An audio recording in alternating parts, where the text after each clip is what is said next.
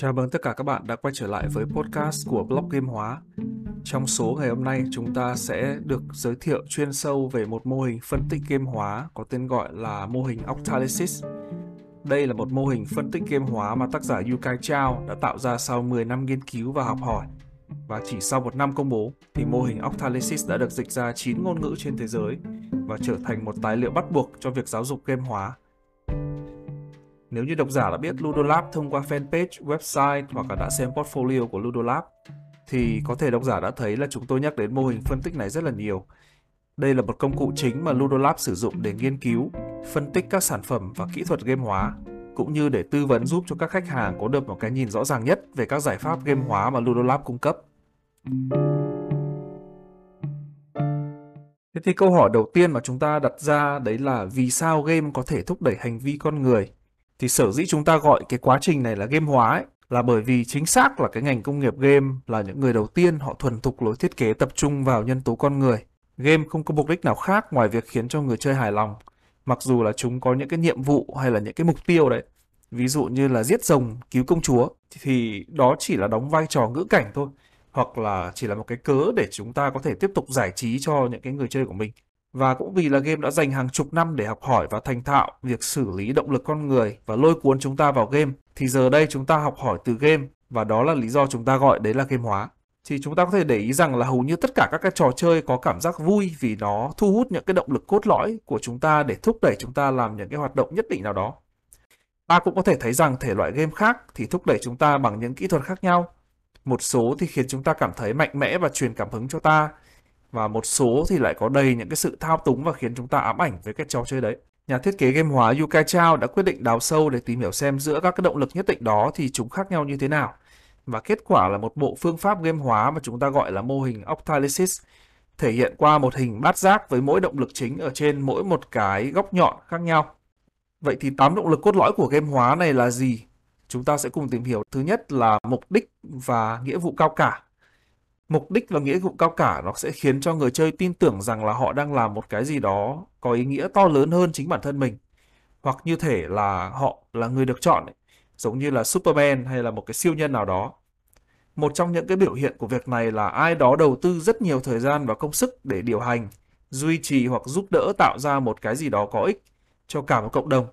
Thì chúng ta có thể hình dung những cái ví dụ như là Wikipedia hay là các cái dự án mã nguồn mở, hay là những cái dự án vì trái đất xanh, vân vân. Nhân tố này cũng xuất hiện khi ai đó có cái gọi là vận may của người mới ấy, beginner's luck, một hiệu ứng mà ở đó người ta tin rằng là họ có một cái tài năng hoặc là vận may đặc biệt mà người khác không có, vì họ nhận được một cái gì đó đặc biệt khi họ mới bắt đầu. Tức là giả dụ như là ví dụ trong game chẳng hạn, thì mình nhận được một cái thanh kiếm rất là xịn ở đầu game, thì đó là lý do mà sẽ khiến cho chúng ta cảm thấy là chúng ta có một cái sự may mắn của một người chơi mới. Thứ hai là phát triển và thành tựu. Phát triển và thành tựu là động lực nội tâm của mỗi con người khi mà họ có sự tiến triển trong cái việc phát triển kỹ năng, và từ đó là vượt qua những cái thử thách trước mắt họ. Từ quan trọng nhất trong câu trên là thử thách. Một cái cúp hay là một cái huy hiệu nào đấy thì nó sẽ không quan trọng nếu như chúng ta chẳng có cái thử thách gì để vượt qua, để đạt được nó cả. Thì đây chính là cái động lực cốt lõi mà dễ thiết kế nhất, và đây cũng là trọng tâm của hệ thống điểm, huy hiệu và bảng xếp hạng mà chúng ta thường thấy trong các cái hệ thống game hóa. Thứ ba là khuyến khích sáng tạo và phản hồi. Thì đây là khi mà người chơi người ta chủ động tham gia quá trình sáng tạo, mà ở đó họ phải luôn luôn giải quyết được vấn đề và thử kết hợp những cái giải pháp khác nhau lại với nhau.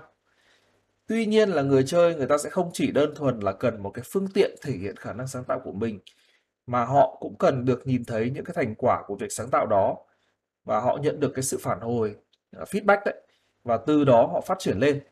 Thì đây là lý do mà cái việc vẽ tranh và chơi Lego nó lại vui và cuốn hút như thế, và thường trở thành một cái nhân tố thường gọi là cái cơ chế vĩnh cửu, khi mà cái nhà thiết kế game họ không cần phải cung cấp thêm bất cứ nội dung nào nữa để khiến cho trò chơi nó luôn luôn được mới mẻ và lôi cuốn.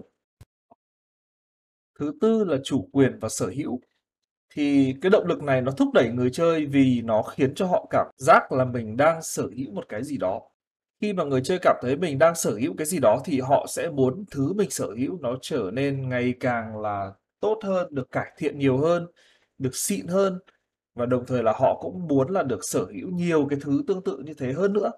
Và cái mong muốn được sở hữu và tích lũy tài sản là một động lực chủ chốt giúp cho chúng ta có thể xử lý và thiết kế hệ thống vật phẩm và tiền tệ ảo trong một cái sản phẩm game hoặc là game hóa. Nếu như một người chơi dành nhiều thời gian tùy chỉnh trang cá nhân hoặc là hình ảnh đại diện của mình thì họ cũng sẽ cảm thấy là như thể là mình sở hữu nó luôn. Thì đây chính là cái động lực khiến cho những cái hoạt động như là sưu tầm tem phiếu nó trở nên rất là lôi cuốn. Thứ năm là ảnh hưởng xã hội và khả năng liên hệ. Động lực này nó bao gồm tất cả những cái nhân tố xã hội thúc đẩy con người, bao gồm những cái mối quan hệ, ví dụ như là tình bạn, tình yêu, tình thầy trò, hay là sự chấp thuận, hay là sự phản hồi xã hội, cũng như là sự ganh đua và ghen tị. Ví dụ như là khi bạn nhìn thấy là bạn bè mình có những cái kỹ năng nó rất là xuất sắc, hoặc là sở hữu một cái gì đó nó thực sự rất là đỉnh chẳng hạn thế, bạn sẽ được thúc đẩy để đạt được cái điều tương tự. Điều này nó cũng bao gồm việc là chúng ta luôn luôn tự thúc đẩy mình tạo ra cái mối liên hệ gần gũi hơn với con người, những cái nơi trốn hay là những cái sự kiện nào đó nhất định. Nếu như bạn thấy một sản phẩm khiến bạn nhớ đến cái tuổi thơ của mình thì cái sự hoài cổ nó sẽ thúc đẩy bạn mua cái sản phẩm đó. Động lực cốt lõi này cũng được nghiên cứu tương đối kỹ lưỡng, cụ thể thông qua việc nhiều công ty ngày nay nó thường ưu tiên tối ưu chiến lược mạng xã hội của mình. Thứ sáu là độ hiếm và cảm giác nôn nóng. Động lực này đến từ việc bạn ham muốn một cái gì đó chính bởi vì bạn không thể sở hữu nó. Nhiều tựa game nó có một cái cơ chế gọi là cơ chế hẹn giờ. Ờ, ví dụ như bắt người chơi đợi hai tiếng để nhận phần thưởng. Việc không có được một cái gì đó ngay lập tức khiến cho người ta suy nghĩ cả ngày về nó.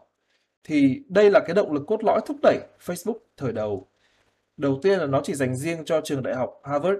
Sau đó nó dần dần mở ra cho những ngôi trường danh tiếng khác. Khi mà nó mở cửa cho mọi người thì người ta muốn tham gia Facebook bởi vì trước đó họ không thể. Thứ bảy, tính khó lường và cảm giác tò mò. Về cơ bản thì đây là một động lực mà ở đó người ta muốn tìm hiểu xem là cái điều gì nó xảy ra tiếp theo. Nếu như bạn không lường trước được cái gì đó thì não bạn sẽ bị lôi cuốn và khiến bạn nghĩ về nó liên tục. Tuy nhiên đây cũng là động lực gây ra chứng nghiện cờ bạc. Động lực này cũng được tận dụng khi một công ty tổ chức quay một cuộc quay số trúng thưởng để thu hút người dùng chẳng hạn thế.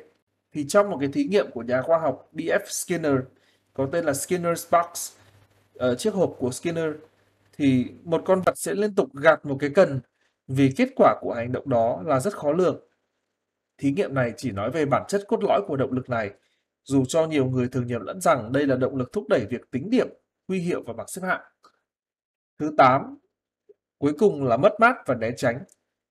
Động lực này dựa trên việc chúng ta thường chủ động né tránh những điều tiêu cực để chúng không xảy ra. Ở quy mô nhỏ thì đó có thể là tránh cho việc lãng phí tiền bạc hoặc là công sức mà chúng ta bỏ ra chẳng hạn thế. Ở quy mô lớn hơn thì có thể là tránh việc thú nhận rằng mọi thứ bạn làm cho đến lúc này là vô nghĩa bởi vì bạn muốn từ bỏ. Và điều đó khiến người chơi vẫn tiếp tục tham gia làm cái công việc mà họ vẫn làm, mặc dù là họ không còn thực sự cảm thấy là cái công việc đấy nó thú vị nữa. Và thêm vào đó, những cái cơ hội có thể biến mất là một cách áp dụng hiệu quả của động lực này. Vì nhiều người nghĩ rằng nếu họ không hành động ngay tức khắc, thì họ sẽ vĩnh viễn là mất đi cái cơ hội đó. Thế thì khi mà chúng ta đã hiểu được là tám cái động lực cốt lõi uh, trong mô hình Octalysis Framework của Yu-kai Chou là những gì, thì chúng ta sẽ suy nghĩ tiếp về vấn đề là áp dụng cái Octalysis này vào thực tiễn như thế nào.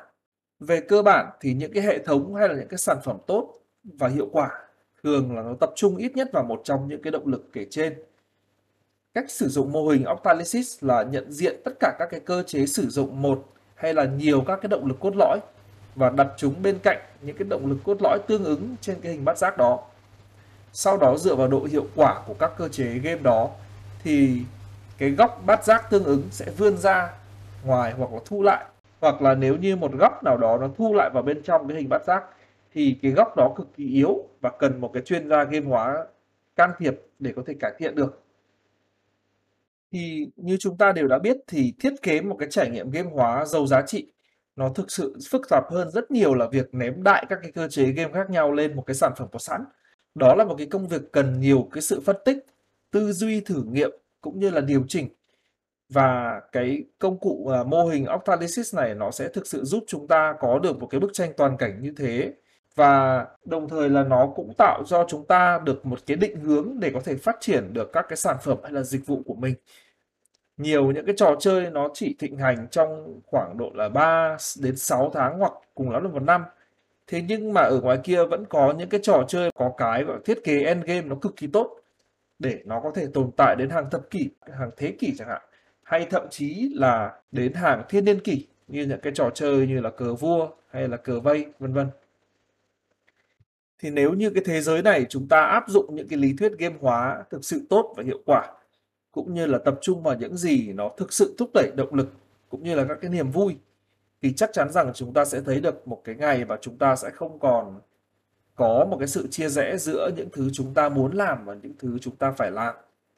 Chất lượng sống của chúng ta sẽ tốt lên một cách thực sự rất là đáng kể, và các công ty sẽ hoạt động hiệu quả hơn vì nhân công của họ là thực sự muốn làm việc, và xã hội chúng ta sẽ cùng trở nên hiệu quả hơn. Đây là thế giới mà những người làm game hóa chúng ta đều muốn hướng tới.